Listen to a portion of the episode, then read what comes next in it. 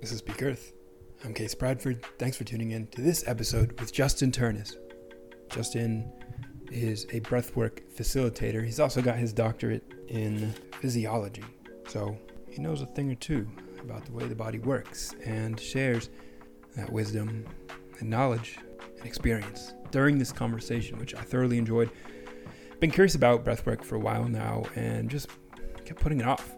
You know, I breathe, breathe fine and generally speaking, pretty deep and slow, but haven't really engaged in focused, intent breath work practice where I'm just sitting down doing various forms of breath work. And I feel much more inspired to engage with that after having spoken with Justin and hearing more about the different styles and benefits. It sounds like a lot of fun. So I'll be engaging more in that in the coming months. And thank you for tuning in to this one. I hope you got a lot out of it as well. I know I did. And if you are curious of how you contribute to Peak Earth, I came up with a few ways. One is to send an episode out into the endless, vast, infinite expanse of social media. And hopefully, some people like it. That'd be cool. Another idea is to leave five star review one, two, three, four, five. Anything less than that, I will just be brokenhearted. So, five star review on Apple or Spotify is pretty cool. And uh, thirdly, you could support our sponsor of this episode, which is breathing. I know some of you out there are probably holding your breath. No need to do that. It's it's free to breathe. Just use the coupon code Peak Earth next time you do take a breath, and you'll save nothing because it's completely free. You can do it at any moment. apparently, as as we'll learn, you can do it in different ways. Fast pace, slow pace. You can breathe deep, shallow, various rhythms in the holds, and you'll be able to experience a different state of being. With that, I'll uh, bring my rambling to a conclusion and we'll transition into this episode with the great and powerful Justin Ternes. How are you? What's up, man? Great to connect. We've been going back and forth online here and there about a variety of, of different topics, and we've been trying to schedule this for, for months now. So I'm glad that we finally got it to happen because you have a depth of knowledge and wisdom, and I'm excited to learn what you have to share in, in this brief one hour period that we have. I'm, I'm really looking forward to this conversation. So thank you for joining me.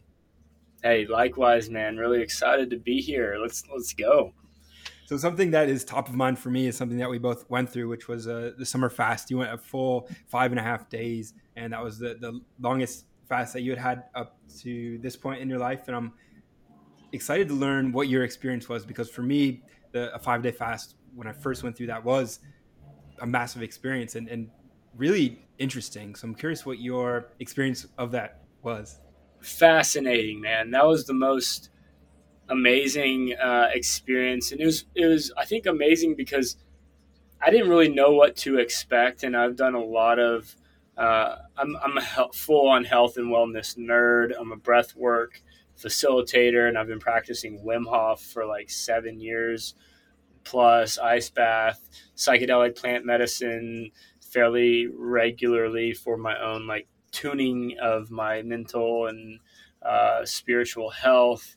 And, and, so the fasting, I just kept hearing about fasting through you and other individuals. Um, and was very intrigued because I kept hearing about the potency of the practice. And I'd been intermittent fasting for like years and playing around with extending that into like a 36 hour fast. So whenever I saw you had done a five day, I was instantly drawn in, intrigued.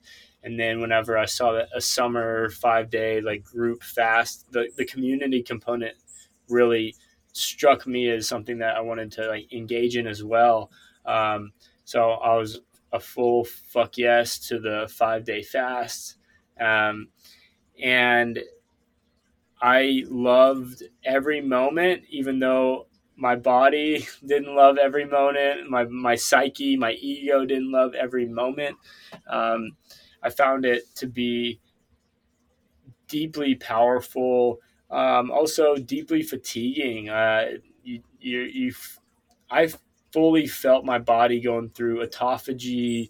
Uh, fully felt myself shift from uh, caloric depletion to ketosis. So it was um, as a as a health and wellness and a self awareness nerd, it was the most amazing practice because I could just feel the shifts happening. Um, and then since I f- completed my five day fast, and I was really proud too to go the full five days, uh, and I like even stretched it another half day, twelve hours, and and even whenever I started to introduce food, I could have gone longer. I was like, I could go. I feel great. I kind of passed that point. Um, but the most powerful part of it has been the last two weeks following completing it. I everything's really maintained as far as clarity and like lightness and um, energy and connection and awareness to the world and, and spirituality. So the the fascination of it wasn't just like it was a, a potent five day practice, but I'm like every day like wow i'm still feeling the positive benefits of this. And like i'm two weeks out and i'm just like this is awesome. So every every part of it was a huge positive man. So thank you for guiding and supporting. Tremendous. Glad to to hear that. And it is it is quite an achievement to be able to go the full five days that you set your intention on, on doing that and then completed it. For me, it, it's interesting because I find the first two days to be a struggle and then it seems to get easier weirdly like that's very counterintuitive where you'd think the longer you go the harder it gets but for for some reason well i guess we could speculate as to some of the reasons like we kind of know some of the reasons but it gets a lot easier around like that third day to where it's like oh this is smooth sailing and it's actually really enjoyable did you have a similar experience in, in that regard Yes, absolutely. First two days were like slugfest, um, struggle, but I knew that that was part of it. I had heard enough of others' experiences where like that's those are the hardest parts, and then I did have that same felt experience where everything shifted. Day three, four, five. Um, I felt my body respond, uh, and I felt my body start to go into survival mode, but it wasn't really like surviving out of like scarcity, but it kind of is. It was more like surviving out of capacity and like my body is fully capable of continuing to move and think and engage with people um, and go on walks and enjoy nature. Uh, it, it just like really struck me how powerful my body was. I already give my body a lot of credit and challenge it physically and movement wise and but it was just like another amazing opening and yeah again like I've done a lot of research since then and while I was in it just to really understand more about what was going on and and I could feel the mitophagy and the mitochondrial like biogenesis taking place. And I was just like whoa.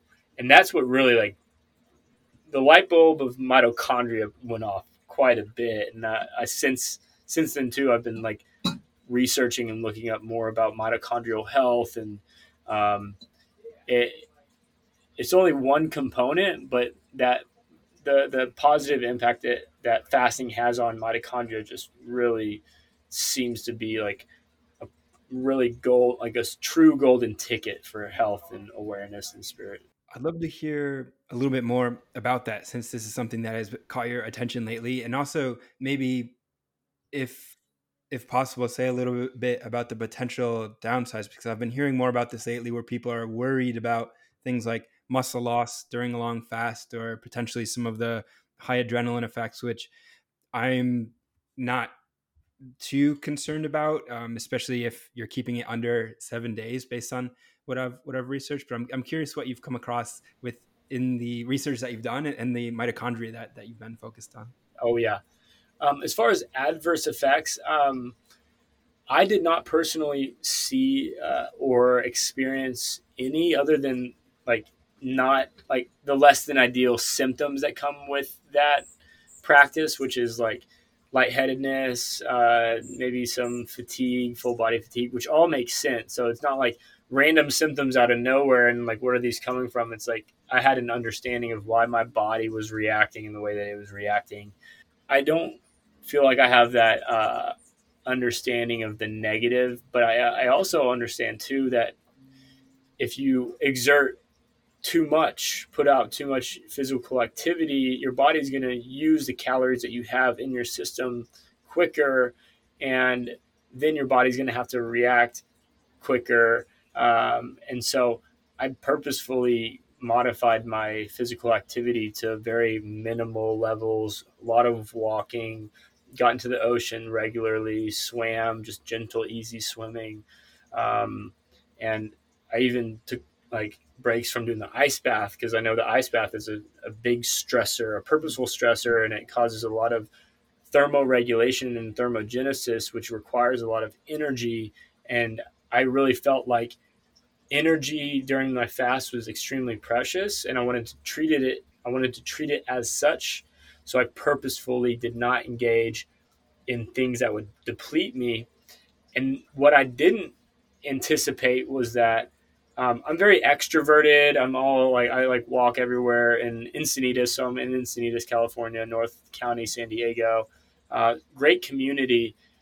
So I was walking like to my local coffee shop and seeing people, but I noticed that I didn't have time to engage with like all the people I usually engage with. So I almost got more selective on who I communicated with and conversed with because before I'm like anyone I see is a familiar, I'm like, hey, like excited puppy, like, oh, what's up, what's up, what's up, like everywhere, and it's almost like I'm exerting my energy too much into the world, and and naturally through fasting, my body understood that I was, had limited caloric uh, information, and that I needed to be more reserved on who I communicated with. So it actually felt great to see people and just acknowledge but not get like overly excited about engaging in them.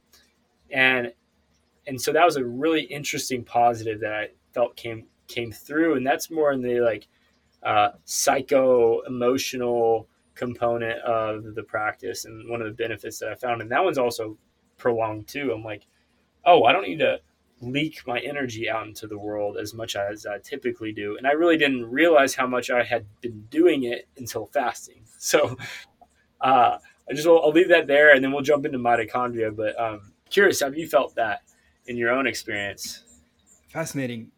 I do have a different perception of, of everything in life when in that deep fasted state where the the energy does seem like more at play like mm, when when you're not eating, you seem more aware. Just in general, color colors are more vivid. Scent is more vibrant. Every sense is amplified, and there is really a sense of how we're allocating our energy, or even you could say the potential allocation of that energy, where you sense an opportunity of something that you could do and there's sort of this associated energy cost with it. It will, we, you know, this often comes up. It's like, I don't feel like working out. It's like, well, you're not being lazy necessarily. You, you may just not have the energy reserves to be able to do that. This could be a good day for working in. You don't have to push yourself to work out.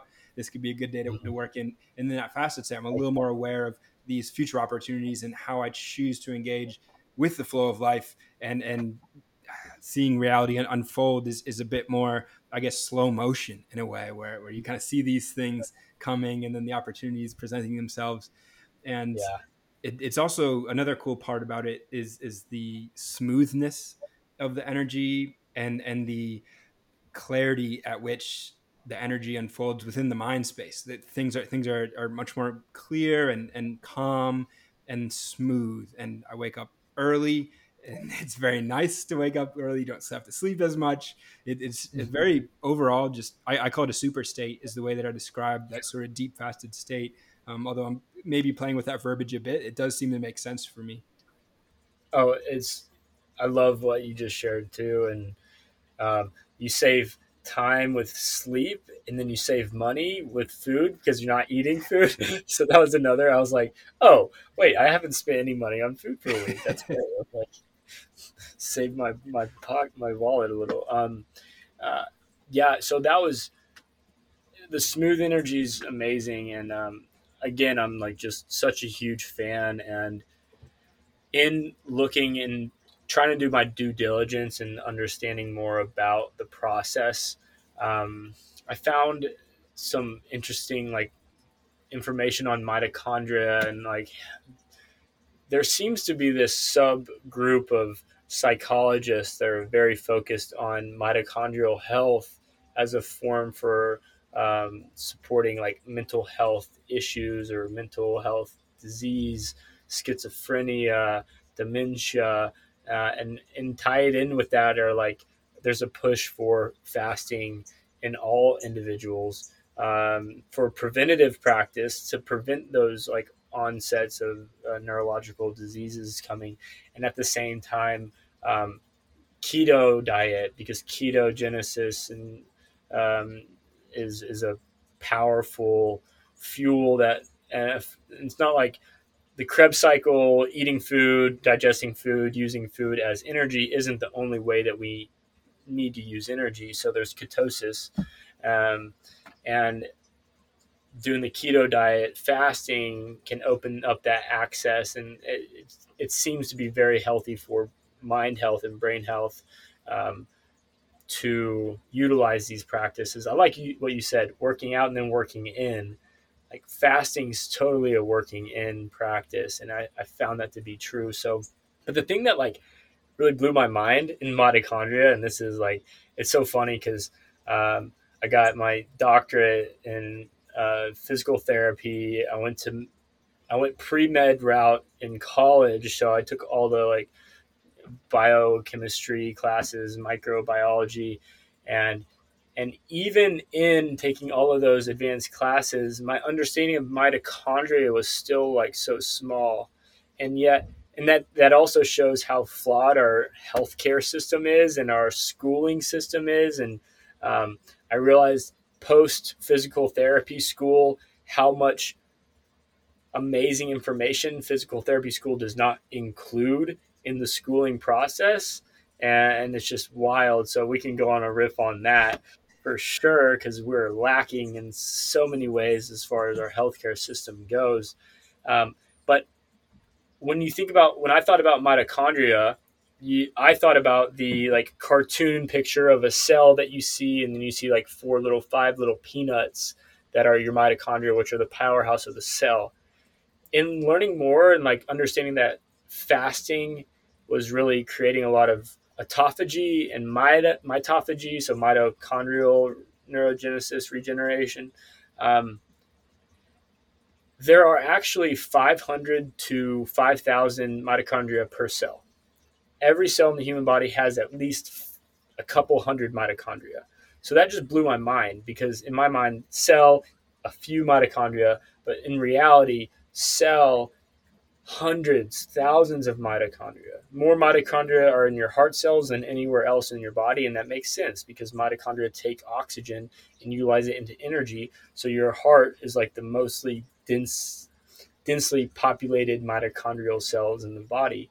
And so all of a sudden, it made sense that whenever I went on my five day fast and my whole body was buzzing and my energy was buzzing and my connection to the world and all my senses were like turned up so many notches, it made sense that it wasn't just like my cells were buzzing, but like thousands of organelles in every cell, which is trillions and trillions and trillions of mitochondria just like active and buzzing. And I think that's why through fasting, I felt more alive than ever before. And I was like, whoa, this is the most fucking real shit in the world. I'm a fan. I'm ready for my my autumn five day fast. I'm, I might just go five day fast quarterly, man. It's just good. It's good, dude. It's good. Yeah, I, I I've been doing it for the past three years now. Every quarter, it doesn't always manifest as a five day fast, but I commit my intention to allow a three to five day fast to unfold, whatever is best in that moment. And sometimes it's a three day fast, sometimes it's a four day fast, sometimes it's five, five and a half. I've never gone longer than that. I haven't been called to. And I think with anyone who's listening who's interested in fasting, it, it's not about the length or about being competitive or even about the hours. I don't count the hours that I fast. It's about these daily cycles where it's sunrise to mm. sunset, going through the sleep cycle, having a one day, two day, three day fast and it's not about you know putting up big numbers. It's just about tuning in and honoring you know your own experience and letting that unfold and, and being aware and attentive and appreciative and grateful and all, all that good stuff. And there's a reason why multi-day fasting is, is a, a, primary component of every spiritual tradition and, and we're you know elaborating a bit as, as to why that is. But the only way to really understand it is, is to experience it firsthand. And I know you've got deep experience with other modalities as well. You touched on it earlier, plant medicine and and breath work. I'd love to know how those sort of compare and contrast to the extended fast experience, or even maybe how they work together. I'm, i imagine you did some breath work during your, your fast as oh, well. Absolutely, yeah. I'm I'm I'm a breath nerd in the true sense of the word. Um, like I said, I, am a practicing uh, physical therapist. I'm licensed, but I've also considered like dropping my license and moving more towards full time breath coaching. And um, I'm actually moving from California back home to Arkansas next month. Uh, so I'll be moving to Northwest Arkansas, the Ozarks. Usually, I tell people I'm moving to the Ozarks, and people are like, "Oh, that's awesome." if I say I'm moving to Arkansas, people are like, "What the hell are you doing?" So, um, yeah, so I'm from like Northwest Arkansas, Ozark Mountains, and um, I'm moving back to really share with that community, which I would say is uh, less informed than the West Coast on the benefits of um, the newer modalities of health and wellness, uh, breath work, mindfulness, mental health practices, good exercise, good movement practices like nature, grounding, um, being in tune with your inner nature. Um, so I'm, I'm excited to move and share these uh, this work. And, and breath work is going to be like my primary pillar and staple. And I've already coordinated with a couple gyms and wellness centers to do weekly breathwork classes. And so breathwork's my bread and butter. And like I said, I started with Wim Hof method, and I as soon as I like listened to him on the Joe Rogan podcast in 2016, I was hooked. I was in New Hampshire at the time, and I was like tur- turning on the uh, the cold water in the morning and filling my bathtub with like tap water in New Hampshire is cold, and so I was having like true. You know what's up because you're from there, man. It is yeah. cold. Yep. It's cold. Yeah. So uh, yeah. So I, I lived in New Hampshire for two years for physical therapy school, and like I, I started taking, I started doing Wim Hof every morning, like three rounds or five rounds. Y'all know what's up. If you're watching this podcast, you probably know what's up. Um, and I was doing my cold bath and talk about mitochondrial like vibration. Man, I was showing up to class awake, alert, engaged and um, I was never a good student until until I started doing Wim Hof method, and then I became a really engaged and really good student. And I was like, wow, this is so much better than drinking alcohol all the time. This is so much better than like like wasting my time on my phone and like I'm like okay. So Wim Hof method opened up this whole realm of basically like physical health, uh, anxiety went down, stress went down, many years of depression started to like diminish. So I actually felt like myself, which is why my uh, brand is now, my company is now True Self Health, because I started finding my true self through these breath practices, specifically Wim Hof. And I was like, whoa. So practicing that for myself started to result in noticing that friends and also individuals I was working with in coaching, like like weight coaching and fitness coaching, they were responding better to me because I was communicating better because I was doing this work for myself. So I started inviting people in and teaching the Wim Hof method without being a Wim Hof certified coach. I just started teaching the method because I was such a believer in it, and um, I was doing workshops and just like I was full fan. And um, that was six years ago. Now to today's um, today, I've worked with Brian McKenzie and done some one-on-one work with Brian McKenzie for a couple years, and uh, he's my like OG mentor of breathwork. Um, and then Erwan Le Corre, most recently, I've gone to Mexico with Erwan and did breath hold work training. Uh, he was recently in San Diego, so I get to meet up with him and do some training and support him in his training because he's like brilliant.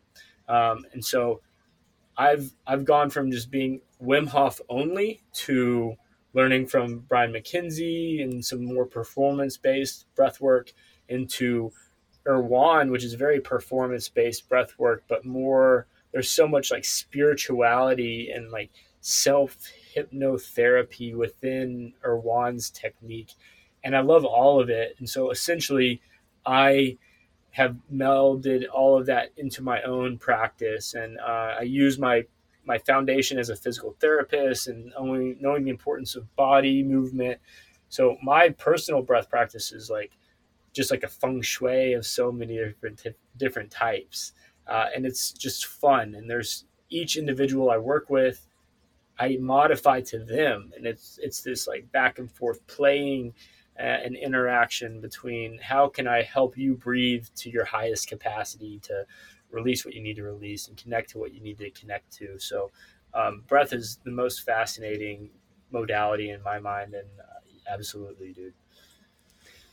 Wow, that's that's amazing, and and something that I'm really excited to dive into because it's not something that I've really committed to. I've I've heard about it, of course. I've heard about all these breathwork practitioners and modalities that you mentioned, including other ones. Just to you know ramble a little bit about breathwork. What has always confused me is that there's such a buffet of different practices. There's something like a, a box breathing, which was like you know breathe for four seconds out, hold for four seconds, and then like four seconds in, and then hold for something like that, or maybe something like a connected breath work where it's like all the way out, all the way in, all the way out, or even something like a holotropic breath work, which apparently gives you know is a, a way to you know access psychedelic states. And there's so many yeah. different modalities. How how does one kind of choose where to start, or how do you approach it, having you know learned all these different modalities?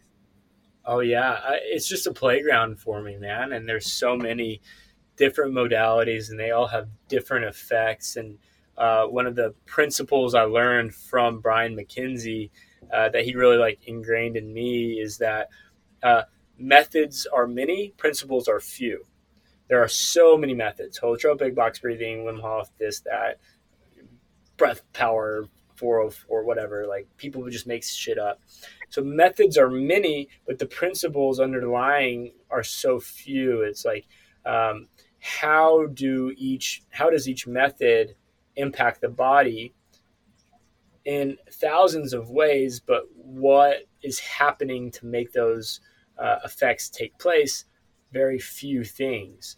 Pace cadence depth um, stacking different techniques together um, mindfulness like there are these little components and the components and the principles are more physiological and, and then the byproduct is like psychology and, and Brian and um, some of the other mentees that I worked with through Brian um, had said that, and I think it's Sage Rader who who mentioned this is another powerful breathwork teacher, but um, he says that um, psychology is physiology transmuted through respiration, like respiratology or something. You know, he made it rhyme, but um, it's like breath is the mover of energy through our body, and and then bring in mitochondria. It's like, of course, like we're breathing into our cells, and then that oxygen in our cells is used by mitochondria to create energy. Anyway,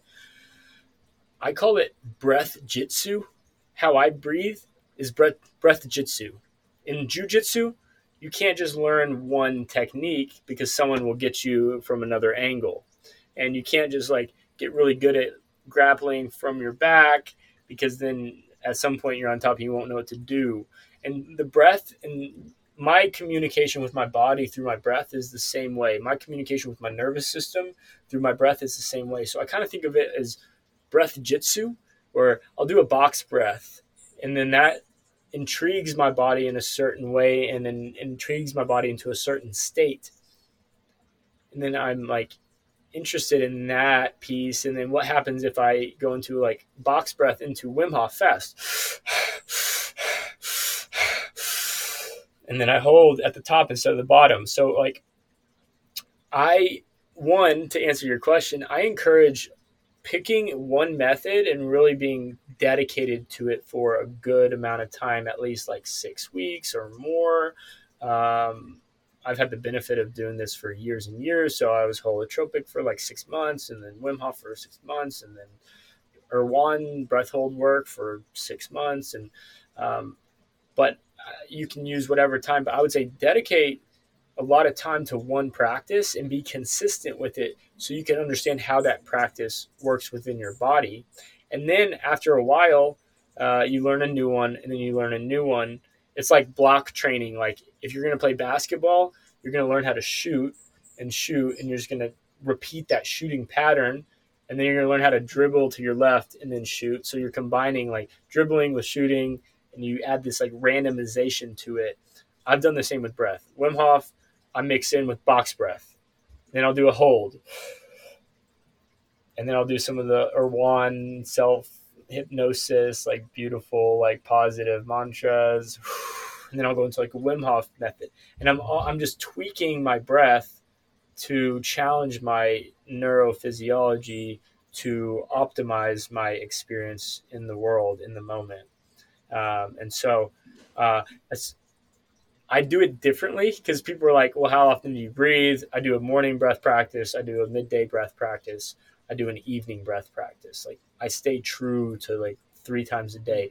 But in reality, if you were to watch me and if I had like a reality TV show and a camera following me around all day, I'm breathing all day long. Like my focus is breath work all day long. Like breath work is a part of my life versus like a practice that I just do to like wipe my hands and go about my day. It's like I'm constantly tuning into nasal breathing, constantly tuning into the depth of my breath because I know that the more efficiently I breathe, the more efficiently I can show up in the world. And that's important to me because, um, like we said, energy is precious. And if you're inefficient with your energy, you're going to be inefficient in the world and inefficient in talking to people and and that leads to regret and self doubt and all these psychological bullshit things that I don't have time for that anymore. Awesome. No, this gives me so many. There's so many different ways I, I could branch off that. My mind is going to sort of the quote that you mentioned. The methods are many. The the principles are few. If if I got that right. So yeah, yeah. I guess I'll. I'm curious what are the principles. I know from a from a very root level, we can use. You know, the, it's so cool because the breath is this automatic thing, but it's also something that we can take control of. And it, I know some say you could look at it like a gas, like a gas pedal, where you can use it to accelerate and, and you know stimulate instead of using coffee or, or some sort of you know nicotine gum or exogenous stimulants. You can use your breath you know to, to add stimulation or you can use it to relax and and and most people probably aren't aware of this like i have a very cursory uh, awareness of. But I'm assuming those are a couple of the principles. Maybe there are there are other ones, but I'm, I'm, i guess I'm also curious how this unfolds in your daily practice, morning, noon, and night. So the principles are few, and those do include like the the commonalities, and, and it's such an imperfect science, but it's a it's a great again active playground. And another thing that Brian McKenzie really taught me, and he teaches is n equals one. So the number of subjects in the study equals one. You are the one subject in your own case study of yourself. So treat yourself as a subject and, and do some like experiments with your breath uh, because you and I can do the same breath cadence and the same breath pattern and do like the same amount of holding our breath. And you get like kind of like lightheaded and parasympathetic, you downregulate, and you're like, okay, this feels nice. Like I just took like a hit. I can do the exact same thing, and I'm like, oh, I feel like in my body, I feel like activated. I feel like I want to move a little bit. And so, um, although principles are few, principles definitely vary amongst individuals. But the principles that seem to have some commonalities is you amplify your breath cadence and you upregulate your nervous system. You activate sympathetic nervous system. Sympathetic, fight or flight, parasympathetic, calm, rest, digest. And so it makes sense that if you breathe fast, your body registers your fast breathing as maybe a danger or uh, uh, an awareness that your body needs to start to kick into gear because you must be starting to exercise or something. So you breathe fast and your heart rate will increase. And if your heart rate increases, then your blood vessels may need to vasodilate a little bit. You might need to circulate more blood flow. So there's a direct correlation between your heart and your lungs, and it makes sense that they're your lungs are like hugging your heart. They work hand in hand. They like love each other. Um, so when I'm breathing, I'm often thinking about like breathing into my heart and breathing in space for my heart. And uh, so there's this cool like psycho emotional component to it. Um, and then on the physical biomechanical component, you exhale. When you tighten your body, you're actually like giving a compression to your heart vessel. And then you open, you inhale, and you're giving some space to that heart vessel. And so, involuntarily, when you breathe, your heart and your breath are working together. Voluntarily, you can breathe to kind of give your heart a little bit of extra juice, a little extra pump. Uh, and that would make sense. Like I like to do some faster breathing prior to working out to like get my body ready to get some extra blood flow so that my muscles can be oxygenated and really reap the benefit of a movement practice. You don't have to do breath work before moving. You can just start moving, and guess what? Your breath will start to naturally increase. So there's that correlation. So breathwork's like breathwork's basically like exercise without the exercise. You're just breathing as if you're exercising. so that's one way to look at it. Um, but then on the other side, so up regulation through active breathing, and then down regulating through slow breathing. That can either be by doing a box breath, which is controlling your breath. So one principle would be like breath control. In, out, in, out. Breath control I'll get into that. I'll finish parasympathetic and then I'll get into breath control. So parasympathetic, you're slowing down your breath, you're slowing down your heart rate, and then everything kind of gets calm. And that makes sense. Now, for some, you slow down your breath and your anxiety goes up because if you slow down everything, you start to feel more in your body. And if you don't like what you're feeling, you might want to escape. No wonder you breathe fast all the time because that's a good distractor away from like pain or hurt in the body. So often, slow breathing doesn't feel good for people who might have a little bit of a higher anxiety um, blueprint. And so that's why I like to use a combination of both. And that's why I kind of like Wim Hof uh, or a variety of Wim Hof, which would be like for me to calm down, my body doesn't like to go from here to calm my body likes stimulation. So I trick myself into calm by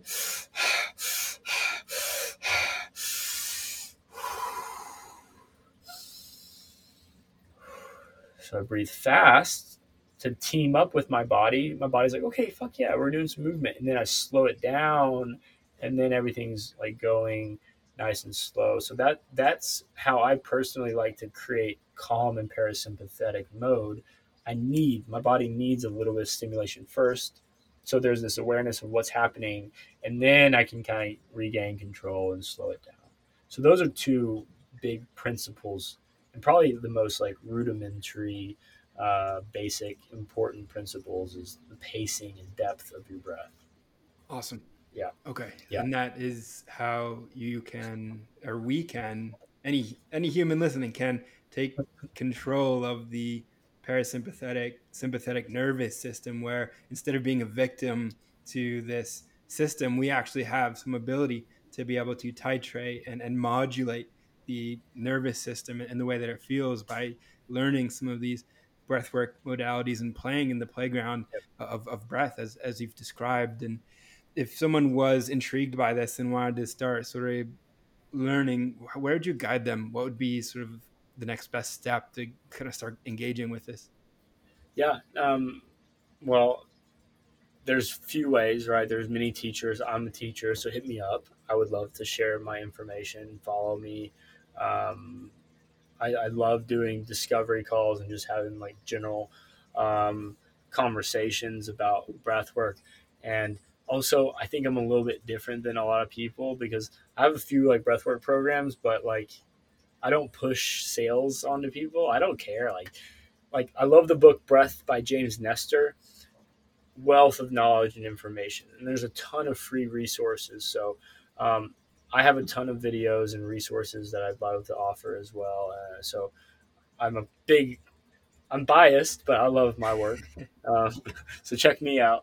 Um, and but at the same time, Breath is a great book by James Nestor. Wim Hof Method has a ton of valuable tools and insights. Erwan is also brilliant teacher, master of breath, and his technique is very different than I think all the popular techniques out there. Um, because the popular techniques are a little bit more flashy, and his is more a little bit like more disciplined and consistent. Is uh, that those are some requirements for his. So the whole world is your breath playground. You can um, I like like incorporating breath into movement, into exercise, nasal breathing only. I sleep tape at night. So I put tape on my mouth and encourages nasal breathing at night. And my sleep is so much better on nights that I sleep tape because um, that again, nasal breath is more efficient than mouth breath. Uh, I didn't well, I didn't mention that earlier. So nasal breath is more efficient than mouth breath because the nasal sinuses uh, filter out the air, um, and the nitric oxide is something that's released whenever you have nasal breath stimulating your body.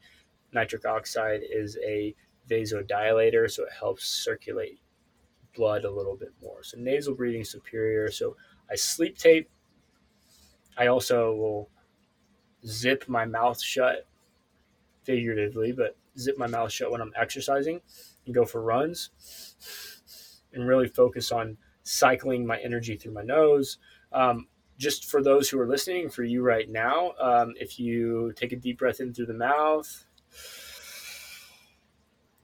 good, let it go. Just do another breath into the mouth and notice like where that breath goes let it go. Okay, and then take a breath through the nose, big in and out. And another breath in, nose, big and out. Um, what did, did you notice anything, Case? The nasal breath felt more full body. Felt it felt more as as if as if it was more of a whole food as opposed to a, to a junk food in a way.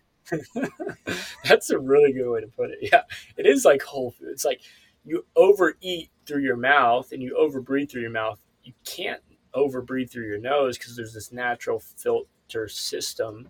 And there's also this natural, like the, the orifices of your breath through your nose are smaller.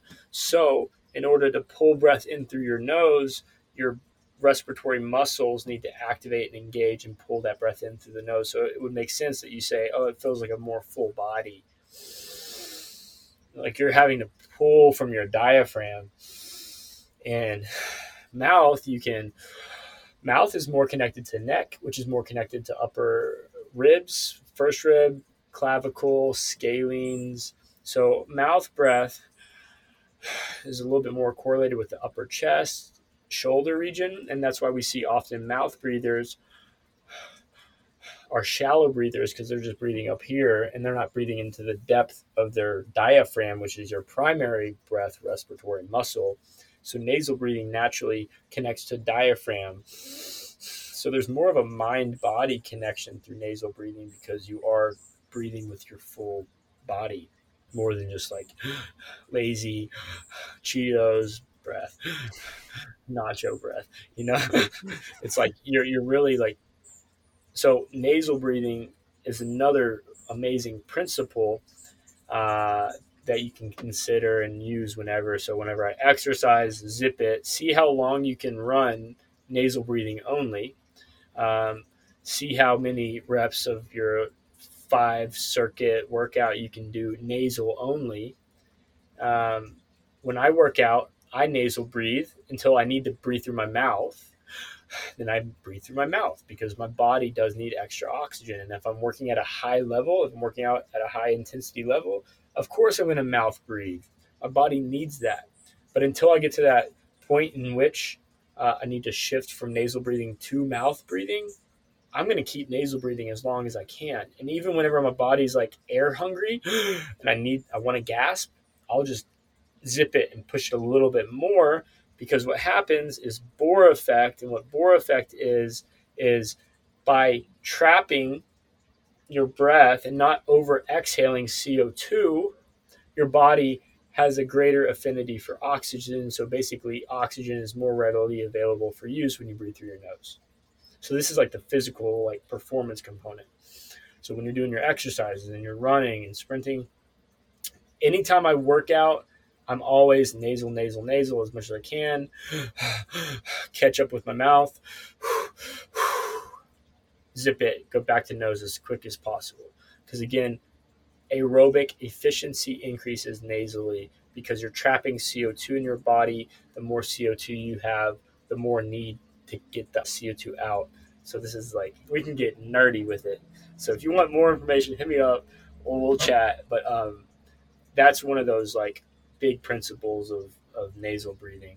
Uh, and I think I lost my trail of thought, and I can't remember where it came from. So we'll just leave we'll just leave that over there.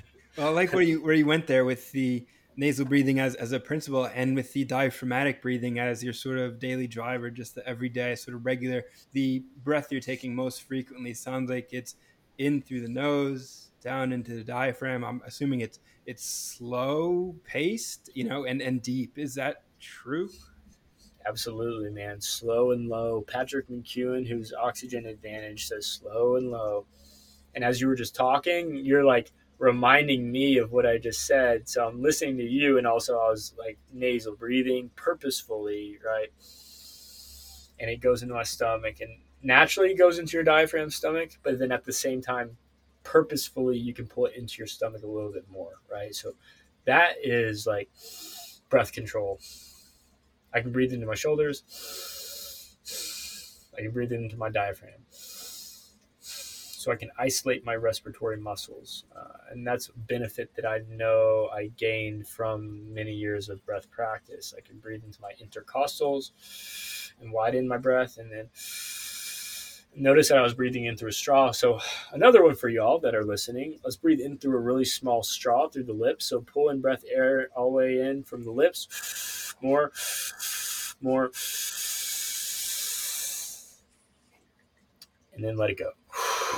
Let's do another one of those. One more inhale through the lips, small orifice, pulling, pulling, pulling. More, more, more. All the way to the top and hold at the top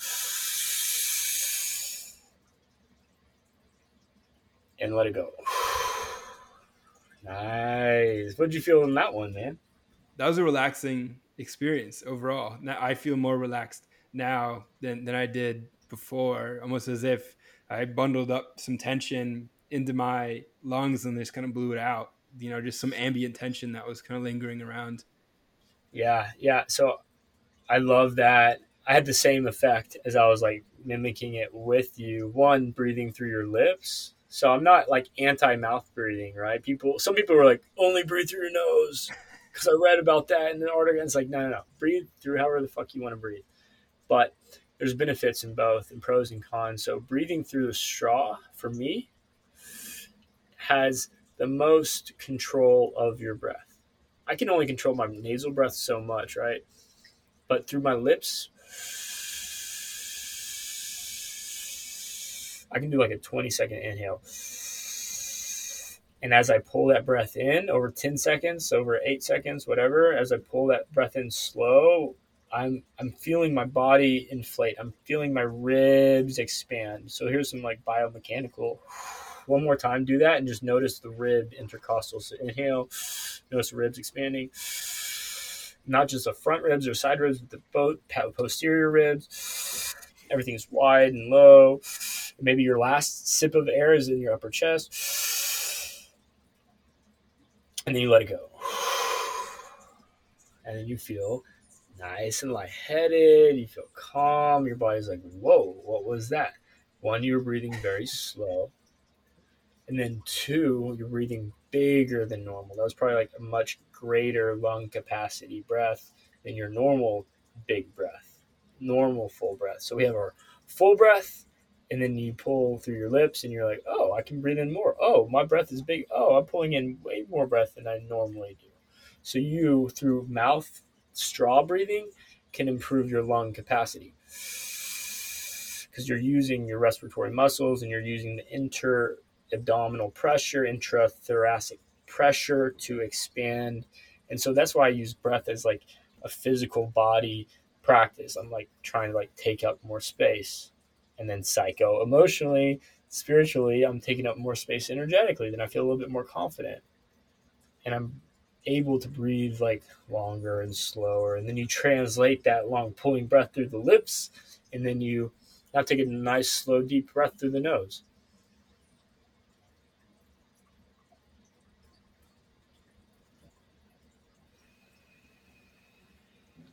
For me, prepping my lungs with that pulling straw breath kind of reaches my like physical potential and capacity. And then whew, that's like a warm up. And then whenever I breathe through my nose, there's a little bit more ease and freedom. And I'm like kind of like filling up more, right? You feel that? Or what did you feel with the nose after? Yes. Yeah. It, it, what came to mind was this experience that I had at a bison harvest in, in Roam Ranch Kate Kavanaugh took the bison lung and blew it up like a balloon. And this is, you know, the first time I had really seen a lung, you know, outside of a body. And and as it expanded, what happened was as it got towards the maximum capacity, you could then see the I believe it's called the alveoli. I could be wrong, but there are these alveoli, yeah. Those then expanded. So they were, you know, completely untouched until it get to that maximum point, and then you see them expand. And and that visualization is powerful because you feel that when you do it. It's like you bring yourself to the maximum capacity and then there's this extra punch in there that that is mm. maybe one of the more impactful parts of the entire breath experience is that very end range and and you can really feel it when you do that. End range breath end range respiration. That's like because because again like you work out your muscles and you're taking your bicep all the way to full like end range full range of motion. You want to get that full body like any kind of like rotation. You're trying to get your musculoskeletal system. The reason I move is to move my body in as many varieties of ways as it can so I can get the full expression of my physical body. That's why I love your, your movement stuff, dude. I'm like, you're just, you're stretching yourself in the most interesting ways, but you're doing it from a place of like wanting to like see what you're capable of. I'm like, cool. Like, look at my body. Fuck yeah. Same thing with your breath, man. That little tip, you fill up, you take it on a little bit more. Here's one to play with, right? You can pull in more breaths one more time. Inhale, hold. Notice the widening and expansion. More hold. Keep rising, expanding. Now your full lungs, hold it and now hold it, bob and weave, rotate your shoulders a little bit. You're extra inflated. Now you're rotating on and a fully inflated lungs. Let it go. So your musculoskeletal system hasn't felt that amount of expansion. Now you add movement to it, and your intercostals and your ribs and your shoulders and your lats are like, whoa, we haven't reached this layer. Uh, and so where to start with breath work, start right there, dude. Just play with that, and you're set. But, but yeah, tremendous. I, I, love those examples and that playful experience, and hopefully anyone listening or watching was was able to try that on, on their own with us because it, it really is salient and tangible. And a couple ideas are, are coming to mind as as we reach closer to the conclusion. I think maybe one of the more practical areas where breath could be applied for folks is potentially winding down at night or helping someone you know fall asleep if they're having trouble sleeping is, is that something that breathwork can where breathwork can come into play yeah. relaxing yeah. in bed or, or, before going to bed to transition into the sleeping state 100% um, and sleep is a fascinating topic um, on so many levels uh, personally i'm very blessed to not have an issue with sleep. Really, never have had an issue with sleep. So I have a ton of like compassion for people who have trouble with it. And I've had many nights where I struggle, right? And then in those nights where I'm struggling to have a good night's sleep, I can't fall asleep. I'm a little like, then I realize like, fuck, dude, some people have this every night. Like this is their every night experience of sleep. And I'm like, damn, that's so hard because sleep is so precious. So if that's y'all, man, I'm, I, I hear you and that's rough. and also breath work does show a really good potentiality to uh, have a positive impact on on sleep. I know people who just swear by the box breathing, four breath, four count, inhale, one, two, three, four, hold for four, exhale for four, hold for four, and they just repeat that, and that just basically calms and slows your heart rate, slows down the thinking brain. You're not thinking about thinking, you're thinking about counting.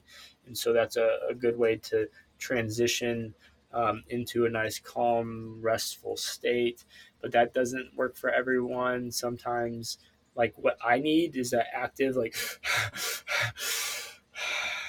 like five breaths fast and then slow it down. So there's box breathing. And if that doesn't really work for you, you don't feel calm, I say energize your box and then box breathe. So if you're going to do like a five count inhale, five count hold, five count exhale, five count hold, breathe fast five times first.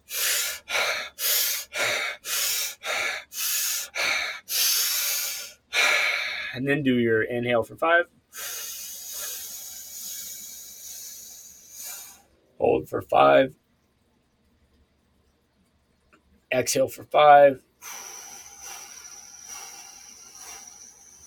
Hold for five, four, three, two, one. And do that again. Inhale for five, four, three, two, one. Hold for five.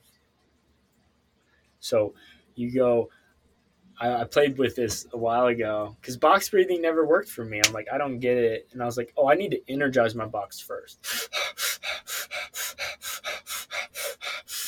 and then go into the practice of the slowing down everything. And so try box breathing. If it works, great. If it doesn't, try to energize your box first. I will say recently, um, I've been doing some, I've had a little bit extra emphasis on uh, Erwan's breath hold work practices just because he's in town and I really like his, his work. And I started doing some of his guided breath work practices before bed. And that like put me into a super dream state. And you have to really like pay attention to your breathing because you're holding you're doing like uh, a one minute inhale hold.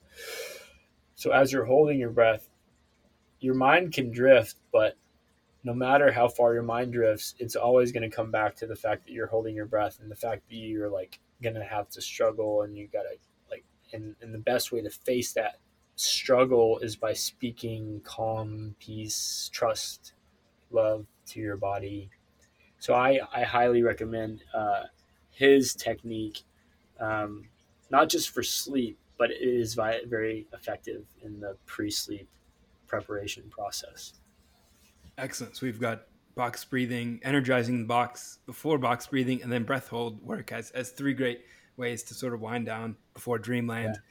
Yeah. And man, yeah, so much. This time flew by. How's it? I, I feel like we go for another another hour on, on, this, but I see we're, we're, we're getting getting close to the conclusion. I've, I've learned a ton about breath. I feel like I, I know a lot more, and I'm much more excited about engaging in the practice myself. Is there anything left, sort of that you feel like is worth mentioning around around the topic that we maybe left out, or that is coming to mind for you?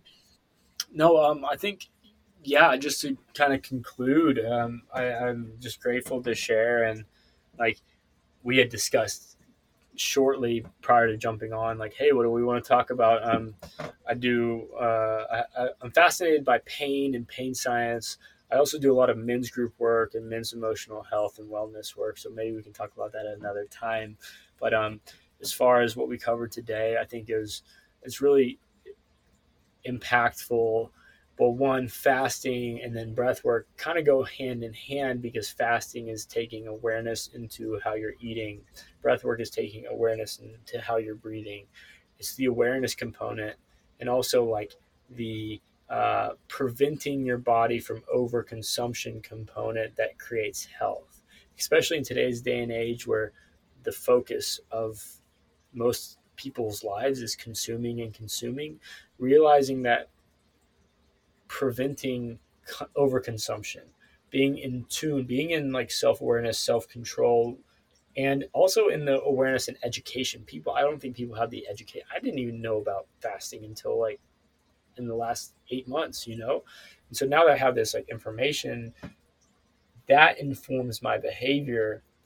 And now all of a sudden, I'm a fasting nerd. I'm a breathwork nerd because I see the the great benefits of it. So um, there's so many like beautiful parallels from uh, purposefully withholding food consumption and, and seeing and feeling how strong and capable the body is and how resilient the body is.